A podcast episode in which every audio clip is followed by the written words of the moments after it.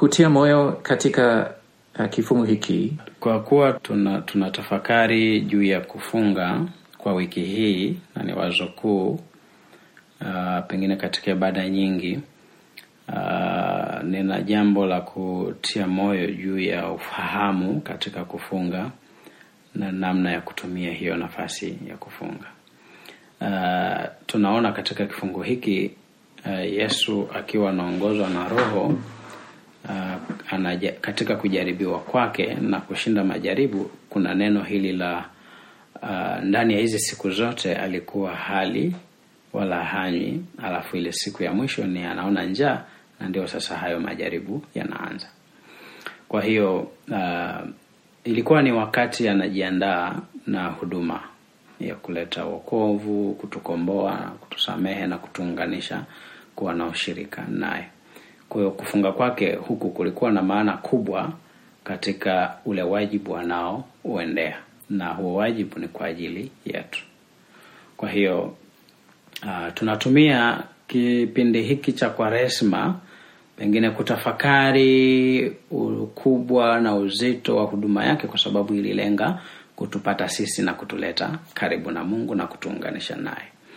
Kwa hiyo tuna waombaji na sisi ni waombaji wa kanisa la leo, na hutumia siku hizi arobaini za kufunga kwa kuenzi ile huduma ya Yesu aliyoifanya, lakini lazima tuwe na ufahamu kwamba hii huduma alilenga kutusaidia sisi, kutukomboa sisi. Kwa sisi tunapofanya kwa kumwenzi yeye, uh, bado tunahitaji jambo la ziada. Haitoshi tu kusema tuna mwenzi Yesu kwa sababu alifunga siku arobaini, alafu sisi tuna, tunajipata tunafunga hizo siku ambazo tunachagua kufunga, lakini hakuna kitu tunafanya. Hakuna jambo maalum la kuombea, hakuna jambo maalum la kupigana nalo, kwa sababu uh, ndio ni Wakristo, tumeokolewa, lakini ndani yetu bado tuna dhambi. Haitoki nje, inatoka ndani yetu na tunaitenda kwa matendo. Sasa tuna vita ya kupigana sisi kwa sisi. Kwa hiyo ni nzuri na ni hekima kutenga muda wa kuomba juu ya yale ambayo tunapigana vita, kwamba mimi dhambi yangu inayoni inayonisumbua mara nyingi ni gani alafu na, naweza kutenga muda kwa ajili ya kuomba Mungu kunipa neema ya kusaidika na kushinda katika hii. Kwa labda hiyo ni sawa, lakini uh, tusipotumia hekima vizuri, tutajikuta tumefunga siku arobaini na pengine hatujazimaliza, lakini tunapata madhara makubwa ya mwili kwa sababu ya kutokula na kutokunywa, tukienzi tu jambo ambalo Yesu alifanya kwa ajili yetu, na sisi hatufanyi kwa ajili um, ya kuokoa maisha ya wengine. Yeye ni mwokozi wetu pekee. Kwa hiyo nataka kutia moyo kwamba ukitaka kufunga ni sawa, na Yesu alisema mambo mengine hayawezekani pasipo kufunga na kuomba. Kwa hiyo lazima kuna hoja, lazima kuna jambo la kushughulika nalo wakati wa kufunga, na pengine si katika maombi peke yake, lakini ona hapa Yesu anafunga alafu kinachoonekana ni anashinda majaribu. Kwa hiyo hata bidii ya kumtii Mungu ili kushinda majaribu inahitajika zaidi wakati wa kufunga. mm. Kwa hiyo haya yote ni muhimu kwetu kuyatenda. Hiya hiya siku arobaini si kama agizo mfano ni kwa sababu yesu alitaka watu kukumbuka agano la kale miaka arobaini nyikani kwa wana wa israeli lakini pia musa kwenye mlima Sinai na pia na Eliya. Lakini nje ya hiyo Injili ha, hazisemi ya kwamba Yesu alifunga. Kwa mfano um, tunasoma baadaye ya kwamba ilikuwa desturi yake ya kufundisha kusoma uh, neno la Mungu na kufundisha katika sinagogi. Ilikuwa desturi yake, lakini haisemia kwamba kufunga ilikuwa desturi yake. Uh, kwa hii ni- tukio la kipekee, tukio maalum, na ni muhimu ya kwamba tunakumbuka hiyo. Jambo la kufunga, hasa katika gano la Kale tunasoma um, zaidi jambo la kufunga, na ilikuwa na um, makusudi mbalimbali. Watu walifunga kwa ajili ya kuonyesha maombelezo. Ikiwa walifiwa au kulikuwa na maafa, walifunga kuonyesha um, kusikitika na maombelezo. Pia walifunga kuonyesha toba na kujinyenyekeza. Na mara kwa mara tunaona watu pamoja na hii ya kujinyenyekeza walifunga kwa ajili ya kupata mwongozo au msaada wa mungu. Yaani kuna kusudi kuna kusudi katika uh, kufunga. Tunaona kusudi hili tena katika matendo ya mitume wakati wa kutuma wa misionari sehemu mpya kanisa walifunga na kuomba wa, wa, wakiwa wanatafuta mwongozo wa mungu na msaada wake. Lakini naona siku hizi watu wengi wanafanya mambo bila kusudi au kwa kusudi ambalo hawajafikiria au hawakuona ni, ni nzuri. Lakini ikiwa kusudi lipo na kusudi ni jema tunaweza kufunga au tunaweza kula kwa sababu kufunga au kula si kitu kilicho muhimu ni kusudi letu. Katika warumi kumi na nne inasema ufalme wa mungu sio jambo la kula kunywa lakini ma, jambo la haki na utakatifu na upendo. Kwa hiyo kwa watu wengine wanaweza kujitambua mimi ikiwa ninafunga naweza kuomba vizuri. Kwa hiyo ili nipate nafasi ya kutafuta mapenzi ya mungu na kuacha mambo na mashughuli mengine na, na kufikiria mungu zaidi nitafunga. Lakini mtu mwingine anaweza kuona lakini nikifunga tumbo linalia na pata using, usingizi. Siwezi kuomba vizuri. Kwa mimi nitakula halafu nitangie kwenye kipindi cha maombi? Kwa sababu itaniwezesha kuomba vizuri. Kilicho muhimu ni kusudi letu kusudi letu. Na yesu anafundisha kuhusu kufunga katika matayo sita ana, anasema ya kwamba um, tusifanye matendo ya haki mbele ya watu ili tupate uh, kusifiwa na watu lakini tufanye kwa ajili ya mungu anasema sura sita mm. msa wa kwanza angalieni msifanye wema wenu machoni pa watu kusudi mtazamwe nao kwa maana mkifanya kama hayo hampati thawabu kwa baba yenu aliye mbinguni halafu anasema um, katika jambo la kufunga mstari wa kumi na sita tena mfungapo msiwe kama wanafiki wenye uso wa kukunjamana maana hujiumbua nyuso zao ili waonekane na watu kuwa wanafunga. Amena waambia wamekwisha kupata thawabu yao yaani watu wameona. Mm. watu wameona oh, huyu ni mwenye juhudi katika bwana huyu ni mwenye roho kweli huyu mkristo halisi. Lakini walikuwa wanatafuta sifa za watu na kumpendeza mungu. Yesu anasema wewe ufungapo jipake mafuta kichwani unawo, unawe uso yani onekana kawaida kabisa. Ili usionekane na watu kuona unafunga lakini na baba yako aliye sirini atakuona atakujaza. Kuna hali fulani ambayo tumeona katika watu ambayo wanapenda sana kufanya mambo ya uh, matendo kuu ya haki ili waonekane na watu. A matendo ya hadharani. Mm. labda ni kufunga. Au labda ni ibada ya shukrani ambayo wanafanya jambo kuu. Lakini mambo hayo mara nyingi tunaweza kuanguka katika hali ya kuonyesha kitu fulani hali fulani badala ya kufanya kilicho kweli kabisa. Kwa mfano mtu anaweza kusema ninafunga ninafunga lakini bado anaendelea ku, kufanya uasharati. Kufunga kwake kuna maana gani ikiwa anaendelea na ku, kuzini anaendelea na dhambi nyingine? Si bora mbele za mungu tukila lakini kushughulikia na mambo haya na kuachana na dhambi zile kuliko kufunga na ku, kuendelea na, uh, na dhambi. Ni kosa kufikiri haki na, na, na kumpendeza mungu ni katika mambo yale ya hadharani mambo makuu vitendo vikuu kama ibada za shukrani kufunga badala ya kushughulikia na mambo ya moyo na mambo ya kichwa um, masemi yetu mambo kama hayo. Sijui kama una neno hapa ku, kushauri au kutia moyo. Mimi kitu ambacho nabarikiwa nacho sana na kutia moyo uh, ingawa yesu majaribu yake yalikuwa si katika pengine hali ambayo leo inaweza kutupata kwa sababu leo tunaweza kujaribiwa kupokea rushwa kujaribiwa kufanya zinaa kujaribiwa kuiba kujaribiwa na mambo kama hayo. Ya yesu yalikuwa ni tofauti. Ni, ni kama yalihusu eneo la mamlaka zaidi.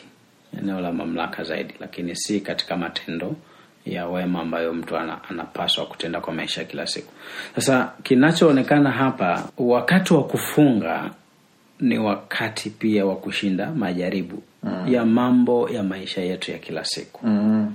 wapi tunakosa wapi hatufanyi vizuri wapi tunajaribiwa zaidi hii kufunga ni muhimu katika kushughulikia mambo haya mm. kushughulikia mambo haya wakati mwingine si tu kuona tumekosa chakula tumekosa nguo tumekosa pesa hali ya uchumi si nzuri ile ya kushughulikia mambo ya mwili kwa vyakula na uhifadhi wa utunzaji wa mwili. Lakini yale mambo ya ndani yanayoweza kuharibu uhusiano wetu na mungu. Mm. kwa sababu nikikosa chakula haiharibu uhusiano na mungu. Lakini niki- nikijaribiwa kuiba au kupokea rushwa inaharibu uhusiano na mungu. Kwa sababu tunajichafua kwa yeye mtakatifu. Kwa hiyo kufunga haitoshi tu kushughulika na mambo haya ya mwili ya mahitaji uh, ya, ya vyakula mahali pa kuishi na kadhalika. Lakini pia tuweke nguvu zaidi kwenye mambo ya kiroho ambayo uh, tukifanya vizuri tunaboresha uhusiano wetu na mungu kwa sababu yeye ni mtakatifu.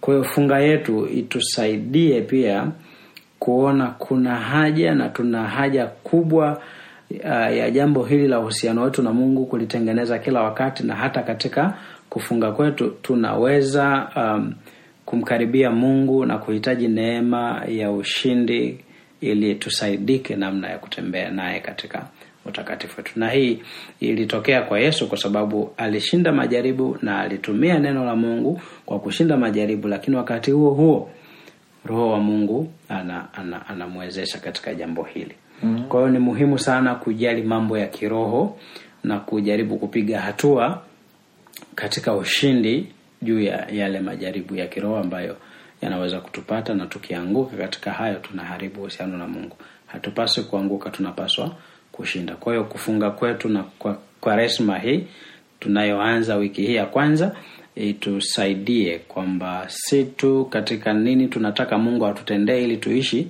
vizuri na kuwa na kila kitu tunachotaka lakini uh, ni muhimu zaidi kwamba mbele ya mungu tunaishije na jambo hili la utakatifu uh, lina nafasi gani kwetu kwenye mioyo yetu kwa ajili ya wema wa mungu mm. kwao ni muhimu sana na manabii ya agano la kale hasa kama isaya na mika wanasema katika jambo hili ya kwamba mungu anasema una, unafanya mambo hayo ya maonyesho ya ibada mm. Na, na mambo ha, kama hayo lakini moyo uko mbali kama yesu anavyosema mm. uh, hao watu wananiabudu kwa mdomo lakini moyo iko mbali kwa hiyo tunajifunza kwamba ni sawa kabisa kufanya ibada ya shukrani ni sawa kabisa kufunga uh, lakini ifanyike kwa kusudi mm. na nia njema lakini iwe kama maonyesho ya mabadiliko ya moyo mm. ya kwamba ndio unashinda una majaribu unakuwa katika utakatifu katika maisha yako na hii kweli kweli ni jambo la kusherehekea mm. lakini jambo lingine ni ku, kukumbuke kwamba chakula si dhambi mm-hmm. ni mungu anayetupatia chakula mwanzo sura ya kwanza mm. na an, anashibisha um, moyo na, na tumbo uh, kwa ajili ya furaha yetu na ikiwa mtu, mtumishi anakuja na kusema chakula ni dhambi hii ninakana wema wa mungu mm. kwa hiyo si kwamba ikiwa ninakula au nisipokuwa nime nimekuwa bora kiroho ni, mm. ni maonyesho tu ya kimwili jambo muhimu ni uhusiano wangu na, na mungu nisifikiria kwamba kwa kufunga peke yake nitakuwa na hali nzuri zaidi kiroho. Mm. ni ile ambayo unafanya pamoja na kufunga. Kama ulivyosema yesu alishinda majaribu. Na mika sura ya sita inasema hivyo kwa mungu anataka nini? Sio sana mambo hayo maonyesho ya imani lakini kutenda haki na kutembea naye na kupenda rehema. Mm. tusifikiri tusi hivyo nina swali lingine la kuuliza nafikiri ni muhimu tuseme wakati huu um, kuhusu kufunga na kwa sababu tunaingia kwenye kwaresma tunahitaji hekima na tunahitaji kuendelea kush, kusherehekea mungu na kushukuru mungu pamoja na kufikiria kuhusu um, toba kuhusu kama maombolezo kwa sababu tumetenda dhambi na mambo hayo na kufunga inasaidia katika jambo hili. Um, mambo mawili labda Uh, jambo la kwanza ni kwamba tunapofunga katika uh, chakula tunaweza kufundisha mwili au kumfundisha moyo ya kujitawala na hii inaweza kuwa msaada katika mambo ya kiroho. Um, kama naweza kujinyima chakula, naweza pia na kujinyima kitu kingine ambapo labda ni kitu kibaya kama um, kuiba, kama kusema uongo. Naweza kuanza kujifunza nidhamu na kujitawala.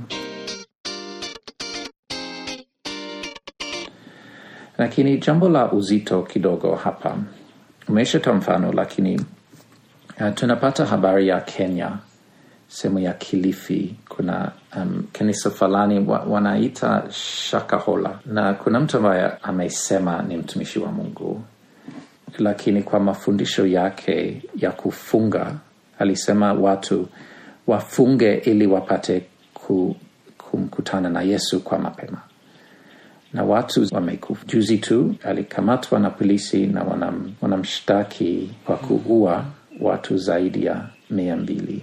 Tusemeje kuhusu jambo hili? Kwa sababu ni habari mbaya, habari ya ku, um, kusikitisha. Tunapaswa kusema ni mtumishi wa uongo kusema jambo hili, lakini kumbe alikuwa kusema jambo la kufunga, na sisi tunaingia sasa wakati wa Wakristo wa wengi watakuwa wata wanafunga. Tuna, tunaweza kusema nini kusaidia watu? Ya, tuna, tuna umuhimu wa kutafakari lile lengo la kufunga. Nadhani hii ni muhimu sana, na malengo yanaweza kutofautiana kati yaliyo katika mtazamo wangu na yaliyo katika mtazamo wa mwingine, na wote tunahitaji kufunga juu ya malengo ya kila mmoja anafunga kwa ajili ya hayo. Sasa ni nzuri tunapoyaamua malengo yetu yawe ni haya katika kufunga, angalau tuongozwe na neno la Mungu mm. kwamba hili ni jambo lenye maana na mafundisho katika mm. Biblia mm.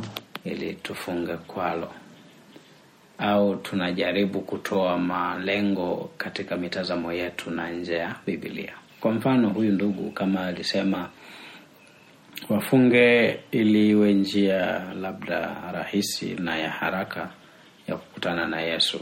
Inawezekana wame imekuwa njia rahisi, lakini ndivyo anavyotufundisha Yesu mwenyewe, ndivyo inavyotufundisha Biblia. Mungu ndivyo anavyosema tufanye namna hiyo. Kwa hiyo ali, alifanya lakini nje, yani alifanya katika katika mtazamo wake, katika mapenzi ya moyo wake, lakini si katika mafundisho ya neno la Mungu kwa sababu kifo ni adui na hatuwezi kumkaribisha adui. Tunahitaji kuwajenga watu na kuwaimarisha watu katika uhusiano wao na Mungu, lakini si kwa njia ya kumleta adui akamilishe hilo kwa haraka. Hapana. Kwa nadhani hii ilikuwa ni mapenzi yake, si mapenzi ya neno la Mungu. Kwa hiyo hii ni shida, na bado hawa ni wale ambao habari zao tunazijua. Kuna wengine yanatokea na hatujui habari zake kwa sababu hazijulishwi kupitia mitandao ya kijamii na mambo kama hayo. Kwa hiyo ni muhimu sana kwa wahubiri kuzingatia lile lengo, na kwamba lengo hili lina, lina, lina ni fundisho la neno la Mungu. Lengo hili ni mwongozo wa neno la Mungu. Lengo hili ni kweli Mungu ndivyo anavyo tu, tu, tutaka tufanye hivyo. Kwa hiyo tukiwa na lengo ambalo ni mwongozo wa neno la Mungu, tutakuwa waaminifu kwa Mungu. Mtu ambaye labda anawaza kufunga wakati huu mm. na Kwaresma ni siku arobaini, tunajua haiwezekani kwa mwanadamu mm. kufunga siku arobaini kabisa mm-hmm. um, asifanye hivyo mm-hmm. asijaribu Uh, lakini anaweza kufanya nini? Labda kwa sababu Wayahudi walikuwa na desturi ya kufunga siku moja mm. kwa wiki. Uh, kuna watu ambayo wanasema um, nita nitakula kawaida, lakini kuna vyakula fulani ambayo nitaacha. Kwa mfano mm. sitakula nyama kwa siku hizi arobaini mm. au kitu kingine ambayo ni kawaida, lakini wana wanajinyima kwa ajili ya hali ya na maombolezo. Uh, kuna watu ambayo labda um, saa za mchana hawali lakini watakula usiku. Ikiwa mtu anataka kufunga, utamshauri labda nini hapa?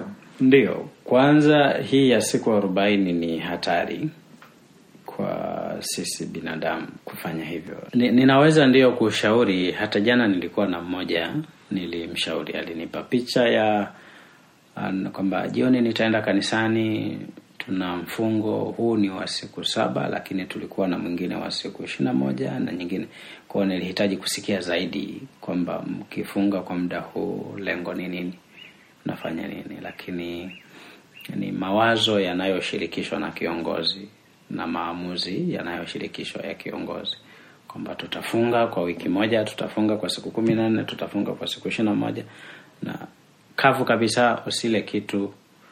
Kwa hiyo wanajaribu kwenda.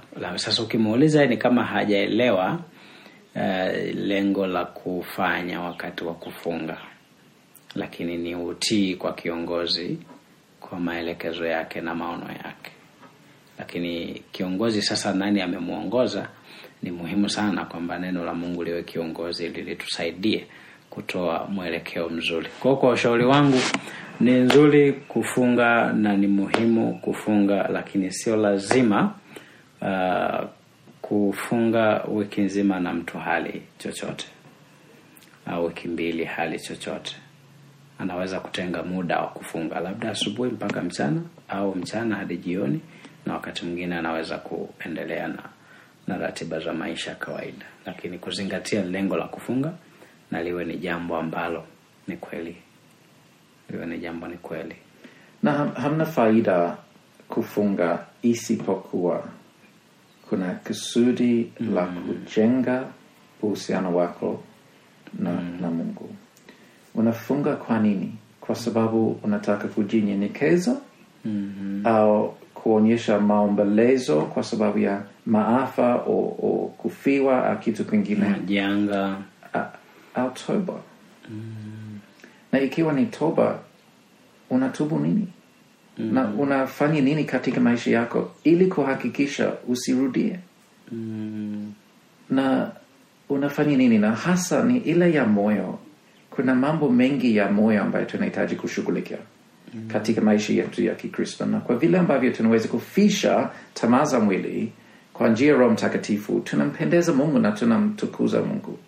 Kwa hiyo labda ni uchungu labda ni hali ya, ya kulipiza kisasi. Labda ni uchuki ambayo unabaki hapo hapo moyoni na huja hujaondoa labda, labda mtu amekukosea lakini hujamsamehe. Mambo hayo muhimu sana. Muhimu, muhimu sana. Na kufunga kwako hakuna maana isipokuwa unashughulikia na mambo yale. Sasa tumetumia muda mrefu katika kusema luka sura ya nne. Pia na katika wazo la kufunga ni muhimu tupate kuelewa na labda una maswali. Karibu kuandika maswali na tutajaribu kujibu. Uh, ni jambo muhimu katika maisha yetu ya kikristo.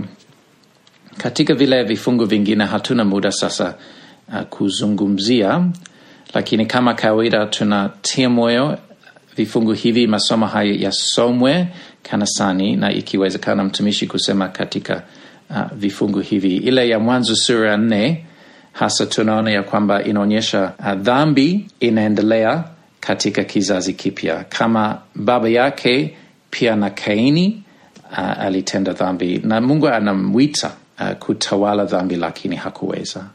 Tofauti na yesu a- a- alipojaribiwa aliweza kushinda dhambi. Na tumaini letu katika maisha kushinda dhambi na kushinda majaribu sio katika nguvu zetu lakini katika nguvu za yesu na kwa vile ambavyo tunamwamini yesu na kufuata neno lake tutaweza. Ile ya uh, waraka wa kwanza wa petro sura ya nne inasema kuhusu watu ambayo walikuwa uh, wapagani na anasema umetumia muda mrefu sana katika dhambi. Sasa acha hiyo na ishi kwa mungu uh, halafu anasema kuhusu kuteswa kwa yesu yani kifo chake na kwamba sasa kwa sababu yesu amekufa hana sababu tena kushughulikia na, na dhambi zetu kwa sababu ameshaleta msamaha na utakaso wa dhambi.